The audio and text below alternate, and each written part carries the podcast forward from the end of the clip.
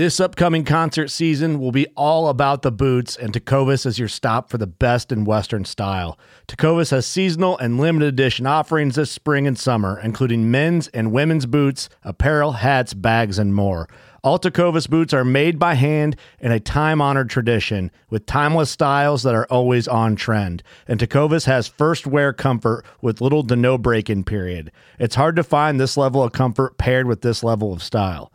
Stop by your local Tecova store, have a complimentary drink or two, that's WCB style, and shop new styles. The smell of fresh leather and friendly staff are at your service. Many stores even have leather custom branding to make your boots truly personalized. And with regular live music and events, there's no in store experience like it.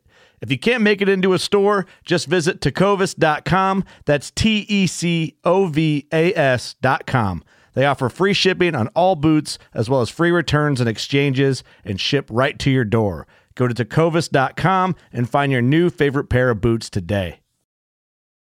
Fishing like a local isn't just about catching fish. It's about connecting with the environment and the people who call it home. It's about hearing the stories and traditions that have been passed down for generations and sharing unforgettable moments with the people you meet along the way. Fishing like a local is having an experience that stays with you forever. And with Fishing Booker, you can experience it too, no matter where you are. Discover your next adventure on Fishing Booker.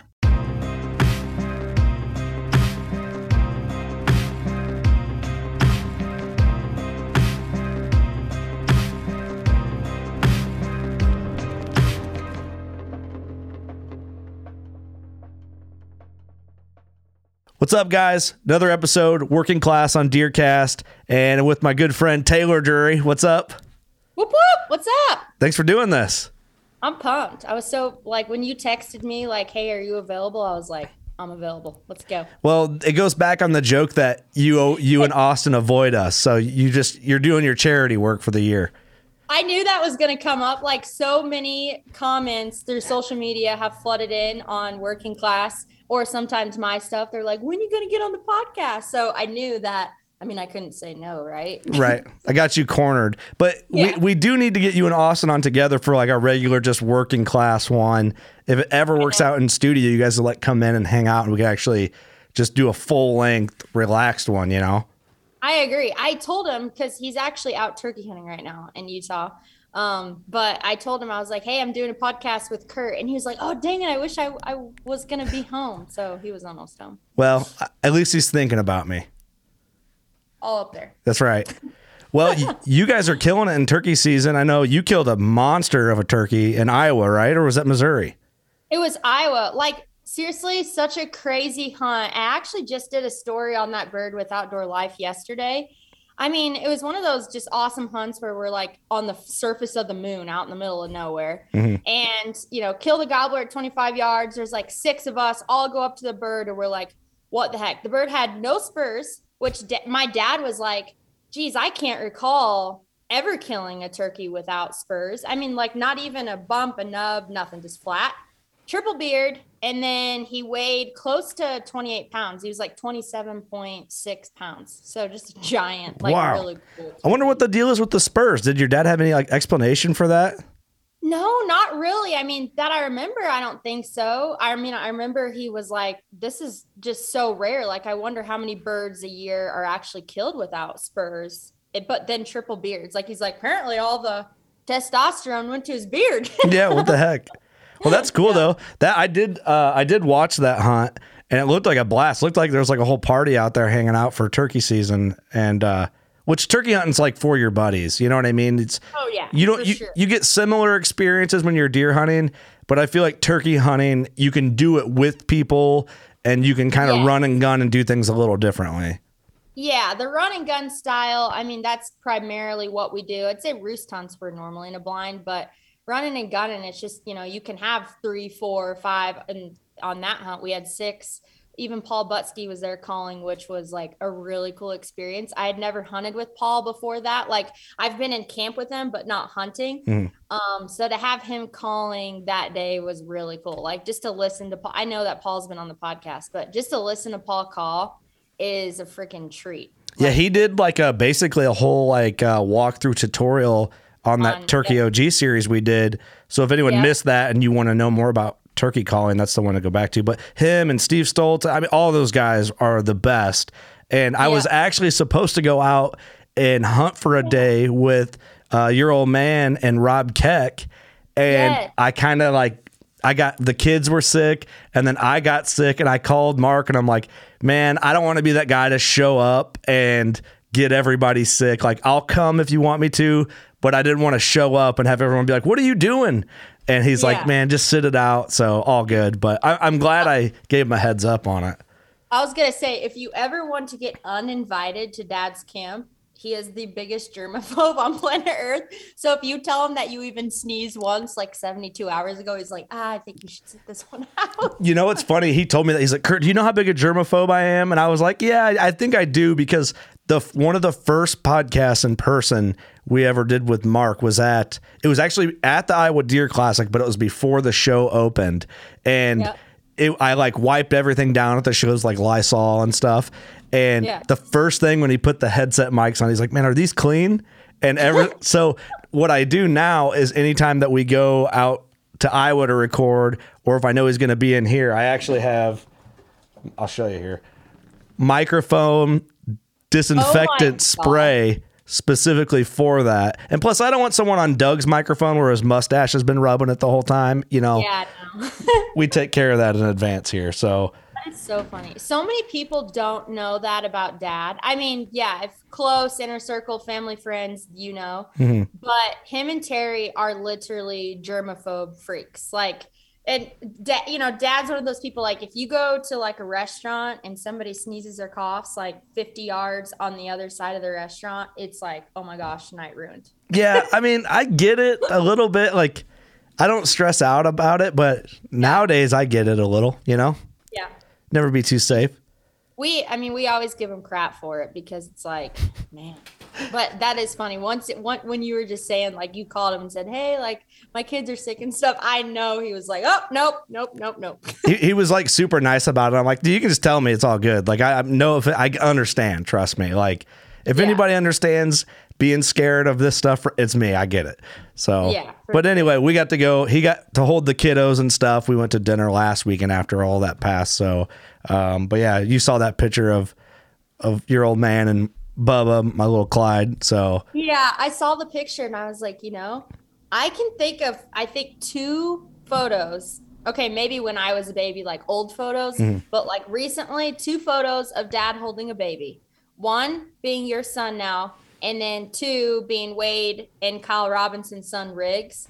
So I was impressed. Like when I saw that, I was like, Dad's baby holding skills are like really ramping up this spring. yeah, two two babies, perfect. Yeah. Two babies. that's it's some, something. So that was cool. But but no, I, I wanted to just get you on and BS a little bit. Um, you know, we did that podcast down in Missouri with the boys with uh, Matt and Tim, and we did like a back and forth um, between the two different series on Deercast. And you know, I asked Matt some questions about like growing up in the Drury umbrella, the family. I mean, obviously you as well. Um, yep. and I asked him about like the. I'm just diving right into it, but I asked him about the pressure. Like, was there a pressure? And he, you know, he didn't act like it there was, but he kind of alluded to a few things like that, thinking about while hunting and stuff like that, and getting in his own spots and doing his own thing. And Yeah. Do you feel like growing up on in the Drury family? I mean, you're Mark's, you're the whitetail god's daughter, essentially. You know, like does that Yeah. put uh, any angle of pressure on you when you're hunting or when you're doing anything outdoor related? I guess. You know, I think I feel like growing up, you know, younger days, it's like I started hunting when I was eight with dad, or going with him before that, but actually like hunting on my own, had got my hunter safety at eight years old. And it's like that window of eight to, I don't know, you know, 16, 17, 18, social media really wasn't present at all in my life, you know? So I would say that I didn't feel pressure necessarily. It's just like anybody, like everybody grows up in different families. Their parents have different careers and roles, uh, you know, are passionate about super things. So I never viewed it as pressure just because I never knew anything different. You know, obviously, I always knew that okay, that's my dad's job, but it's also, you know, his passion in life and I enjoy doing it too. But I would say a little bit of pressure, I guess if you want to use that word, would be like when social media came a big part of the company and in my life, you know, because you don't really hear a lot of outside opinions or feedback or what people think of you or you know maybe there's people that are judging a shot you a shot you made or something like that so in my opinion the word pressure only came in like when social media came in because then you have thousands and thousands of people now on Drury Outdoors channels, millions that can say whatever they want to on a keyboard so directly to think, you. Yeah. So, so like internally, personally, I think that's the only pressure that I feel a little bit. And then I don't know if Matt said this too, but I think not really a pressure, but you you want to or you have a duty, like you want to be able to carry on Dad and Terry's legacy um, as smoothly and as professionally as possible. You yeah. know, and there's such a huge representation of the hunting community and the lifestyle that we live. So that comes into it too. You know, you always want to carry that torch high and like keep the message as clean and positive as possible, especially in today's world. yeah, no, that makes perfect sense. And I think that's probably a good outlook on it. Social media like brings in so much positive, but uh, so much negative that it's. It, I think our community is kind of torn between it a lot. Like I love it; it's necessary. It's a part of working class oh, yeah. bow hunter. It has to be, yep. and but also I hate it too. Like if it wasn't for working class bow hunter, I don't know how involved with it I would actually be. Um, yeah. But it's how people communicate with us in our episodes. So it's a, a ton of positive there. But sure. I can imagine that like people probably have a ton of opinions at you because one, you're a female and people just seem to go at you guys a little differently and a little yeah. more aggressively, uh, yeah. which is was shocking because that's the opposite yeah. of how you think it would be. But right. um, but no, I think that's a good like point to make too. It's like you do have a legacy that you have to take on, but um, that being said, you said once you got into it, once you started hunting, did you feel like a connection to hunting right away? Or was it mm-hmm. something like, if you think honestly, like, ah, it took me till I was about 15, 16 before I really liked it or longer or, or whatever? Yeah, no, honestly, there was no delay for me at all. And it was one of those things where, and I've actually gotten asked this a few times, like before, you know, like, did your dad have to like convince you to love it or like force you to take you out and stuff like that? It promise it was not like that at all. Like mm-hmm. I'm a very, I feel like headstrong person. Like if if it would have been something at eight, not eight years old or ten years old that he was taking me to go hunt and do all these fun things, and I was just like, you know, this isn't my type. Like I don't think. Well, I know that like he would not have pushed that, but it yeah. was just something that I loved instantly obviously it's evolved a lot you know for when i first started it was just a couple weekends here and there really youth season and then kind of being in hunting camp. And then it's like then it gets into when bow when bow hunting kicked in so then you're kind of doubling your seasons. Yeah. Now obviously i'm full-time for the company so it's kind of come full circle in the last geez almost 20 years now. Yeah. Or 19 years. Um but yeah no i've i've loved it forever like i honestly couldn't imagine my life without it mm-hmm. and i think of so many things and we i feel like every hunter really when you sit down and think about it, we'd probably all be on the same page like if you removed hunting from your life and all the memories, um, all the people it's introduced you to, all the meals that you've had from it, your life would be so incredibly different. It'd like so weird. Literally. I mean, I wouldn't be I wouldn't have the job I have. I literally wouldn't have the freezer filled that I have. I wouldn't have the husband I have. I wouldn't be living in Utah. Um, some of my best friends and like people that were in our wedding are literally from the hunting industry. So I seriously couldn't imagine my life without it at all. Yeah, that's weird when you put it that way. It's like if you remove that one thing, it yeah. which your life would be so different. Like Agreed. from step one, like I, I always I always joke around, but it might not be far from the truth. If I didn't have bow hunting when I was young, I'd probably be in prison. Like I always say that just because like I used to be a rowdy, younger, kind of wild kid, you know? And yeah. I, I always like set things aside or didn't do things because I didn't want to not be able to go bow hunting. Yeah, absolutely. I'm kidding when I say that, but really it's like it kept Are me out of trouble a little bit. I mean, I got hand tattoos, so I look like I've been there. But uh, but you know what I mean? Like I would have, Yeah. I could have done something else the whole time that I when I was bow hunting, but I like set that time apart. sure. But also, like you said, I, I ramped into being super passionate about it. I think if someone, and I don't know if you agree with this or not, but if your dad was like, "All right, you got to bow hunt for two months straight every day," here we go, Yeah. it'd be different. Yeah, it, it definitely would. And I think, you know, it's cool when you see parents, and obviously you're probably already there with your daughter. You'll get there with your son when he's a little bit older, but it's nice to see parents just like slowly introduce their kids and keep it fun, you For know, sure. because it's like at the end of the day, you can't force or pressure someone to like anything, in my opinion. Deep You down, you either have a love for something or you don't, especially hunting. You know, it's a big deal to understand the circle of life, to understand why you're taking a life, things like that. Um, so I just love when I see parents, you know, whether it's taking them out shooting or like when I was young, we used to ride around the four wheeler and set camera cameras out and like mineral blocks, things like that, where at the time I didn't realize that I was like learning the steps and the process that dad did. Yeah, But now looking back, it all makes sense. Like I was slowly learning, but at the same time, he was just kind of dabbling into introducing me to different sides of it as I got older, you know? yeah, that makes perfect sense, and that's you know, I know I can't make my kids like hunting. But Yeah. it's going to be, they're not going to know much different that if they want to do it, they can. But we've had this debate a lot on the podcast lately. Like, what is the age? And I think it's different for every kid, probably. Mm-hmm. And I think if you push them too fast to try and shoot a deer and they wound a deer or miss, it could ruin them before they even get going. I think. Maybe I could be wrong, but Yeah, I agree with that. Obviously, I'm not in that spot yet because I don't have kids. Um, but I feel like I I killed my first deer at eight, you know, and it was that was when I got my hunter safety. that's pretty dang young.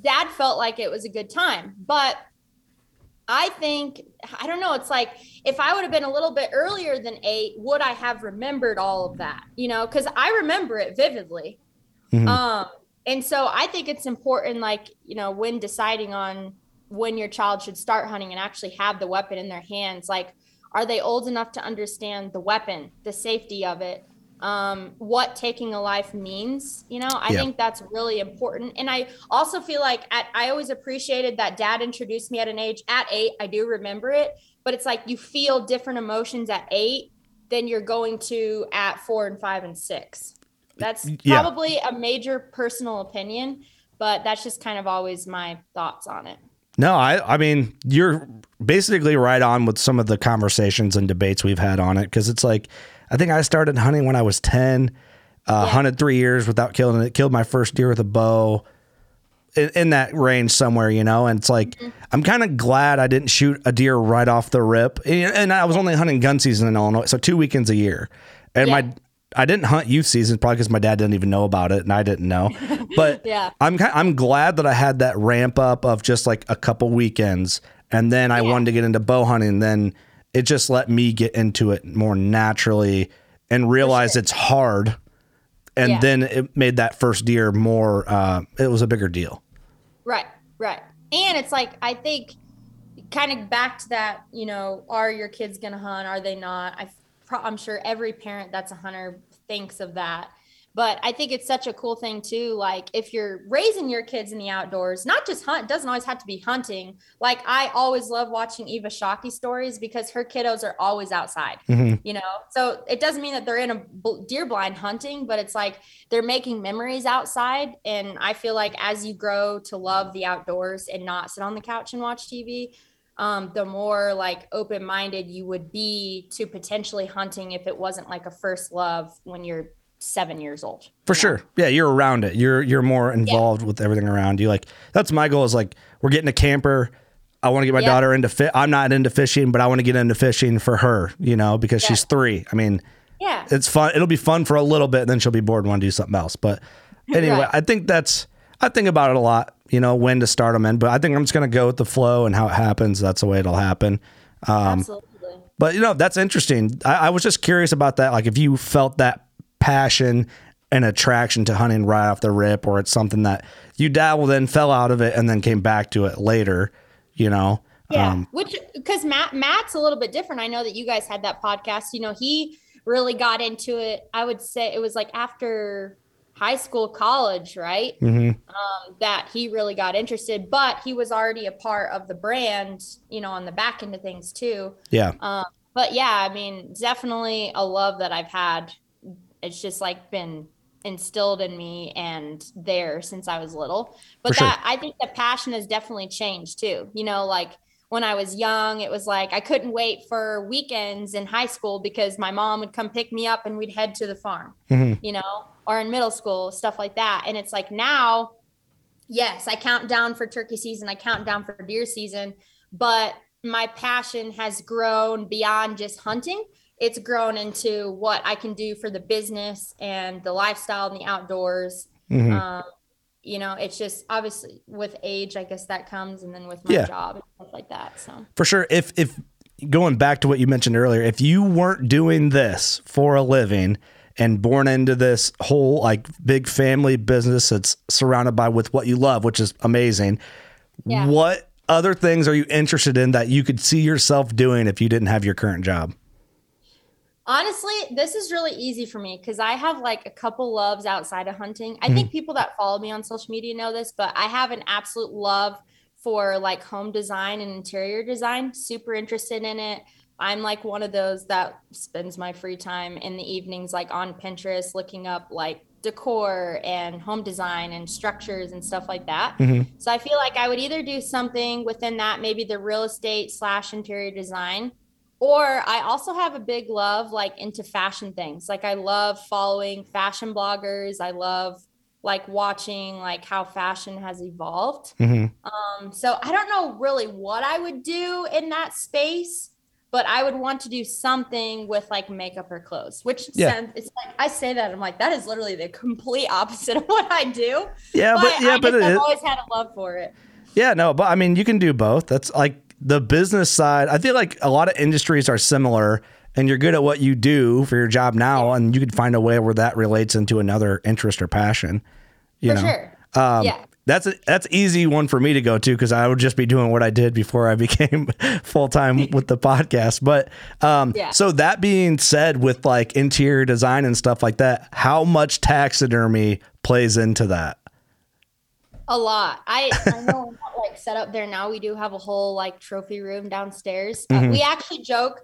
Austin and I built this home like a year and a half ago, and we're like, well, um, we're already out of wall space. Like, Yeah. literally, it is insane to me how much space taxidermy takes up. It's a lot. Uh, and now it's like you start adding elk and mule deer to it and stuff. I still have whitetails in the Midwest, and I need to get to Utah somehow. Like my dad's like, "Hey, I no longer am a storage space Right. mounts." yeah, start But paying yeah, a I mean, fee. that's, that's one thing. Like, there's one side of me, like I love a modern farmhouse house, but I would we would never have a house that did not have mounts like throughout both levels. I absolutely Yeah. love that. And I just think it's it's such a cool thing. Like you have friends over, you have family over, and all of a sudden you catch yourself, you know, eating elk tacos at the kitchen table, and then you get to talk about a mount that's on the wall. Yeah. Like it just brings so much so much like story and I think character into a home, in my opinion. Yeah, I think so. I think even with like a house with the modern look, it adds a cool like flavor to it.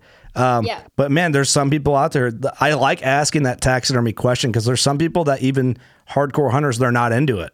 I know, I know that. And hey, I guess to each is their own. You know, everybody has their likes and dislikes, but I love it. Like do too. it's something that I even love going to the farm and looking at dad's mounts. Like he just his 216 just came in the other day before I left turkey season from Ditmer. And it's just like, I don't know, mounts, you know, mounts get finished, they make it to where they're gonna be hung up, and it's like it brings that like night back all over again to see it. Yeah. You know? Yeah, no, I, I get that for sure. That I always looked That- forward to that when I was young, like getting the deer head back. Um, Yeah. So like I have like an unhealthy obsession with shoulder mounts. You know, like Yeah. eventually, and we we talked about this on another podcast, and like when my dad passed away, I inherited all of his mounts, and I can't remember who we were talking. Oh, I was talking to my buddy Johnny Utah about this because he has a ton of mounts, and I'm like, have you ever thought about? I mean, it's not fun to think about, but when you pass away, what happens with all your taxidermy? What do you do with it? And a lot of guys in our industry, it's like you know, we talked to the Lindsays at ATA show for for this podcast series, and they have an insane amount of them. A lot. And I asked him that question. He's like, I never thought about it. And I'm like, I know, Yeah. because what a burden for like someone who's not into them. You know, it's like, yeah. what do you do? I've never ever thought about that. I didn't think about it till I had to, you know, but um, unfortunately Yeah. for me, I like them, you know, but uh, Right. Where do you put them all though? you have to build something or I mean, ours Yeah. worked out great because we have the studio, you know what I mean? So it's a great tribute. But Yeah. uh, but I mean, that's not fun to think about, but No. but you know what I mean? It, at the same time, it's like, oh man, what do you do? But Yeah. anyway, not to bring that down the house with that, but well, I was gonna kind of. I'm gonna now when Dad's like, "Hey, when are you getting the rest of your mounts from the farm and taking them to Utah?" I'm gonna turn around and be like, "Well, where am I supposed to take your X amount of mounts someday?" right, just build a museum and just have it all Yeah. there anyway. Just tell them build something now, and then put them all in there, and it's already it already looks good. yeah. Your dad's Uh, healthy though, so you don't got to worry about much. Yeah. yeah But it's something to think about, you know, like guys that have elk, and I'm sure Austin has a ton of mounts. Yeah, I would does. think. I mean, yeah. Uh, crazy enough, has never killed an elk. Really? But, so he, yeah, he's never killed an elk, but he has a lot of mule deer mounts, and we have a mountain lion from him. Uh, kind of the crazy thing is though, like, and this is not you know like a mean thing about him at all, but so many people. Like when we were originally moving in together, we're like, oh my gosh, like how many mounts are you gonna have? And he was like, hey, my wife's gonna have way more mounts than me. He's like, I've always guided my whole life. I haven't hunted that much. right, right. so, but the last few years, like he's had really great success with mule deer. Um, so now we're starting to, and whitetails like in Texas and stuff. Yeah. So now with both of us hunting, him hunting more, we're kind of panicking about the wall space around here. Yeah, no kidding. So you haven't, you know, you got that elk. We did, we touched on that podcast. Well, when your old man was here, we had you call in and we talked about that, about you going, um, and all that. Uh, do you still, does like now having an elk under your belt and, you know, he's such a, Austin, such a hardcore mule deer guy. Do you still feel the same love for whitetails or do you feel that that love is kind of split between these other species a little bit? Yeah, I mean, I think that elk hunt, it was the first time that I was like, holy smokes, I love a different style of hunting this same that I love a whitetail. I honestly Right. never thought like it's like pre pre Austin, pre being I guess learning about the western stuff. I never really thought about it. You know, it was just like I was always either in the whitetail woods or in the turkey woods, and that's just obviously that's that's what my dad does. He, Mhm. he used to elk hunt back in the day, but since I was growing up and what him and I've done together, you know, that didn't include western hunts. But no, I mean, when I was elk hunting, I was like, I honestly can't believe that I feel like I love elk hunting as much as I love whitetail, but for two totally different reasons. Like, I think whitetail will always be at my top because that includes my dad and the places that he's worked hard for, and we have history with the deer. Well, uh, I guess we get lucky enough to have history with them sometimes Yeah, to where you know you can build that story and stuff like that for sure. the elk it's like i just fell in love number one just an incredible animal to watch up close in the wild uh the bugling just how big and enormous that they are i Mhm. just i've never seen anything like it you know and then also the physical a- the aspect to it whitetails no it doesn't require like i'm not one of those that's gonna be like oh yeah i work out eight months a year to go whitetail hunting like no It's different. Yeah. Um, yeah, but it's like elk hunting. Like I, yes, I actually had to prepare for it, and then at the end of that week, I was like, okay, like 98 miles to to do a hunt is just a really cool thing because the whole 98 miles, you're literally out there in their element. you That's a lot. So, two totally different loves, but I did absolutely love it. So at home, you know, you talked white whitetails as your number one, and you're, you know, a lot of the Drurys is known for liking turkeys more than whitetails, which blows my mind a little, but I get it. You know, I get Yeah. it. After doing the Turkey OG series, I understand it now. And Yeah. I actually picked up a shotgun and shot a couple birds this year with a shotgun, which I know you and Mark were giving me shit about in the past. But we were. um, how close does turkey hunting come to your passion for whitetail hunting? It's close. I mean, I definitely okay. Whitetail for me is way above turkeys. I'm not Okay. gonna lie. Like, Okay. Dad and I, okay, Dad and I have so much in common. People literally always say I'm basically as many me. We like think the same things. We act the same way. It's weird. Mhm. But as far as like his love for turkey hunting over whitetails, I'm just not there. And it's nothing against it. I absolutely love turkey hunting. Yeah. I really do. It's fun. Like we said earlier, the on the go technique. You have friends with you. You know, the camp life is fun. But it's like I get jacked up for turkeys because watching them come in, gobbling, that's fun.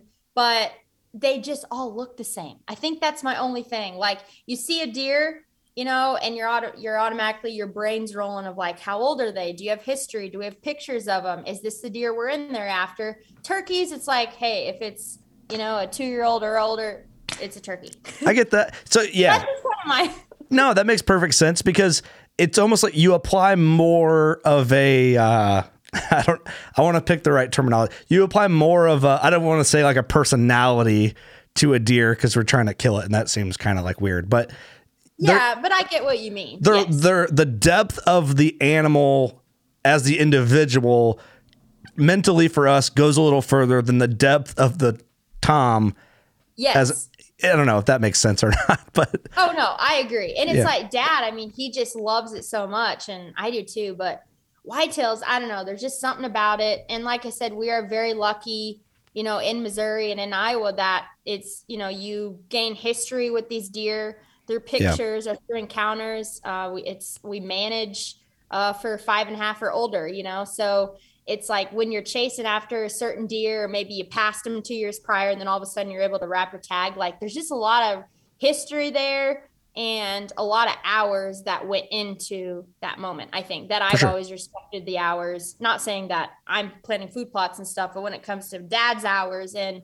Perry and Wade and all, you know, the guys on the farm, I mean, there's just a ton of of thought and hours and literal sweat put into Yeah. those moments. So for sure. No, it makes sense. Hey, one other thing I want to talk to you about. So, growing up in school, did you have a lot of like girlfriends that hunted or were passionate about hunting in any fraction that you were? Really, none of them. I mean, I grew up in the city, um, and where I went to school, I would say that hunting or the topic of hunting was very rare. Um, there was an occasional, occasional like teacher or two that were hunters, males.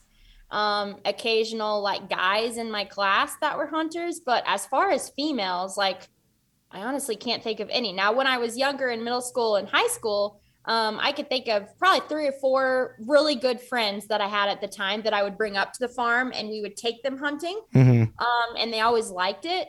But no, I mean, just where I grew up in the school that I went to, like hunting was just not a lifestyle, I would say, which Yeah. was kind of different at times. There were definitely kids that didn't, I would say, didn't really care for me because of it. Um, Yeah, I had similar experiences here, you know, but yeah it just it never really bothered me it was like that's who i am that's what i loved it was my family and hey if we were going to have differences we probably just weren't going to hang out after school right. I was just curious because I didn't know, you know, then growing up and then working in the industry, that's probably where you made a lot of your closer female friends, having obviously having common interests and sharing the same passions. But I just didn't know. Like, I was curious to see if you had any just friends growing up that were into it, just even a sliver of it that you were. You know, it's just less common, especially for a, a female. You know. oh yeah big time uh yeah i mean all of my closest friends now seriously i have a few great friends um, that still remain some of my best friends from you know growing up middle school high school um, but i would say 95% of the friends and the people in my life now have come from hunting like post high school life you know Yeah. when i actually like went to college for a couple of years uh, became a bigger part of the brand started meeting more people at trade shows social media things like that like you know i think of like kendall and eva and all of them it's like i didn't really know any of them until i graduated high school so Yeah. my friend definitely changed um, but my friend group is a lot more outdoor hunting oriented now too which i'm very glad about For sure. Yeah, I mean that's just like as you get older, you can pick and choose who you're around a lot Yeah. easier than you Yeah. could when you were in high school and in college and stuff like that. So it's funny, like same thing here. It's like, you know, I went to an I don't want to say a city high school, but I was one of the few hunters, you know. But now all my I don't really hang out with anyone on the daily or on the weekly that's not like hardcore about hunting. It's just it's so a part of our lives and your friends now that you know getting a little older so a part of their lives that that's all you're really surrounded by when you really Yeah. break it down. So For sure. I was just curious if that's what you ran into. Did- You know, I- I was just wondering what the dynamic was. Yeah. I'm always impressed by like, you know, I still follow people from high school and younger days, like on social media and stuff. I'm like really always impressed that like sometimes some of them still hang out with the same 20 people they were hanging out with in high school. I'm like, am I the weirdo or are Yeah. they? Because I hardly hang out with any of them now. well, it's like you had an interest that was less common than probably Yeah. what they had, you know. So I don't Yeah, think yeah, that's weird. It's just uh it's just what you're into. Yeah. Takes you Back Then, places. it was like as I was approaching college, it was like basically there were a few paths. It was either, you know, girls that were at my high school were going to sororities, or they were like me and literally going hunting on the weekends and then would come back for school Monday through Friday. Mm-hmm. You know, it's kind of that's just kind of where my life took me, I guess. Pretty cool. It's working out. oh Well, heck yeah. I, mean, I wouldn't trade it for the world. Yeah, for sure. Well, it's been great getting to know you guys and everybody at the Drury family. And really, it's been a few years, but as this Working Class on Deercast series is um, un- under a year old still. Um, Yep. So I appreciate you taking the time to BS with me. We kind of just went on with no agenda and just talked on this. So that's the best way to do it, I think, sometimes. You put you and me in a room together, and we can probably talk for hours about a bunch of nothing. Uh, you, get anyone well yeah that's mostly a bunch of nothing you know but you get anyone together that's like in our community that has like Oh, yeah. similar mindsets and can just talk and you just go that's i guess that's Yeah. where i'm lucky with the podcast is i Oh, can just sure. talk so it's crazy. Like I, I've said this quote to so many people, and I definitely want to say it on here too. My dad told me when I was younger, since we were just talking about kind of younger days into now. Mhm. My dad told me when I was younger, he's like, as you get older, as you grow up, you meet more people, your interests kind of broaden, or maybe zone in on certain things. He's like, just watch. Chemistry is a really weird thing. You either have it in a couple seconds or you don't. Mhm. And I remember kind of thinking, you know, what do you mean by that? And he was like, just watch. He said, remember this quote as you grow up. And he goes, when you meet people, like within the first few seconds or maybe the first conversation, when you leave that conversation, you're going to have one of two thoughts. It's going to be one, I'll probably never talk to them again. Or two, I have so much in common with them that I like can't get enough of the conversation. You know? yeah yeah and I think about it all the time. It really is a like chemistry is a crazy thing. You really do either have it with people or you don't. And I think that chemistry like cloud or bubble is so just like thick and relevant within the hunting community because it's like you almost never meet a hunter right off the bat that you don't just have great chemistry with, you for, know? for sure no that's i like that. I never Yeah. really thought of it that way. Um, I, I feel like I'm observe. I'm pretty observant of interactions, Yeah. but I guess sometimes I just get spaced out. But that's if you break it down, that's pretty dang true. It is. You know- I mean, I think about it often now that you heard it, and I hope people that listen to this like hear it because seriously, it no, it doesn't mean that like every person you're gonna meet with, you're either like, oh, I love them or oh, I hate them. Right. It's not that. Yeah. It's just you really know within that first conversation, like how much time you're probably going to spend with that person afterwards. You know, it was like Yeah. we met you, we met the working class crew, and we instantly hit it off. We've had fun together at the Iowa Deer Classic, like these podcasts. You came to the farm the Yeah. night after dad killed, Yeah. stuff like that, you know. But it's like we knew at the beginning when we met you guys, it's like we have so much in common and it's fun. You don't have to For like sure. try hard to have conversation, I guess. Yeah, it's just natural. That's the best Yeah. part about it. Yeah, I mean, that is Yeah. true. I mean, it's like at trade shows, you meet a lot of people at trade shows. I don't think that applies because a lot of it's like in passing, but it's like Yeah. when you get introduced outside of a situation like that, you have time to talk to someone, then you know you can gauge Yep. it more. But yeah, I think that's accurate and fair. It's a cool thing. I I think about it often. I he told me that when I was like young, young, and I think at the time I was like, "What are you talking about?" What the hell are you talking about, Dad? Shut up. yeah, but now it makes sense. Yeah, no, it really does. Well, I appreciate it. I know we're both busy. Uh, it's funny, we're both running late before this. Like, oh, can we push it back a little bit? So Oops. it worked out. But thank you so much. Um, anything we should plug or talk about before we get off? You know, we just wrapped um, Turkey season 22, which was really cool. Like we kind of kicked off that semi-live series, the storytelling with Deer season 21. Yeah. And then here in Turkey season 22, we just wrapped it up. Last episode just went up this past Monday. Um, so I'd say that's the only thing. Like there's so many just bomb turkey uh, hunts, like um, moments, Tactacam views, just some crazy stuff on all of those YouTube episodes. Um, but it was a really big success for us, and it's just it's really fun to be able to turkey hunt with the crew and also produce that and then kind of get the feedback that we did just how Yeah. people love it they're like people are on their way to work pulling over watching the facebook lives Yeah. killing turkeys you know so yeah i'd say that's the that's the main thing we're wrapping that up and next is going to be tv season i'm actually going in like 30 minutes to shoot interviews for Bow Madness so Fun. Roll right from turkey season into television season Awesome. Well, you guys are busy. I encourage everyone every week to get in Deercast and like and comment and interact on there. That is a platform for our people. Get in there, Absolutely. support it, support us, and it's just going to get better from there. If you complain about Facebook, you you can't complain about us trying to make a platform for you and you not supporting it. yep So- yep i agree Help us help you, I guess, is what we could say there with Deercast. nowadays we you literally they I thank God every day for Deercast because you just never know.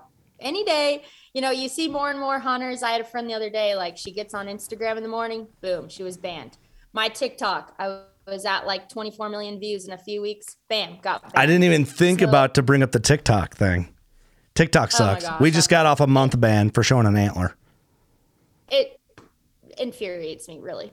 But at the end of the day, it's like, hey, we have Deercast, we don't censor people, and we welcome any and all um, ethical hunters that want to be in there. So it's nice. And you never. My favorite thing about Deercast, you know, one, uh, you know, the content, everything is great, what it's used for. But when you look at the interactions and the comment sections, everyone is good people. Agreed. I Yep. rarely you see two people go back going back and forth in the comments on Deercast. Yes, like you definitely the negativity is not over in Deercast, which is a breath of fresh air. I mean, you just never know what people are going to say on Facebook, Instagram, and stuff. But it's just like that chemistry thing that we were talking about. All those people in Deercast commenting, talking to one another, posting for the fan shares. It's that same group of people where if there was a hundred of them sitting here right now in my house, we could just BS for two hours. It'd be a you party. know? Yeah. Yeah, Yeah. that's true. And the people that are there are there for positivity. And Yeah. everyone just has a Facebook now and it's just there because Yeah. they're just there. I don't know why. But know so I know it. get in Deercast and support it. So we're trying really hard. So don't make me feel like I'm doing this series for nothing, dang it. you know? Please, everybody, Please, download the app. I'm begging you. I need I need a job. So all right. Well, Taylor, thank you so much. Thank you. That was fun. Let's do it again with Austin next time. Yes, tell him tell him I'll be thinking about him and we'll get him on here. I will. Hopefully, he's killed. Well, he killed a turkey this morning. His brother did. Oh, he's awesome. Still out. So maybe they're on another one. I don't know. Cool. Well, we'll have to t- we'll we'll follow up. We'll get one of those lined up here. Maybe when I get back from bear camp, we'll get one set up. So Let's do it. Go, ki- go kill a bear. I'm gonna try. Doug and Eric are up. I'm kind of last guy on the list this year. I killed Well, one then- before. Just survive. Then that's all you got to do. I'm just there to have fun. So. yeah. All right, everyone, thank you so much for watching, listening, viewing, commenting, and liking on Deercast. Thank you so much. We'll see you on the next one. Go shoot a giant.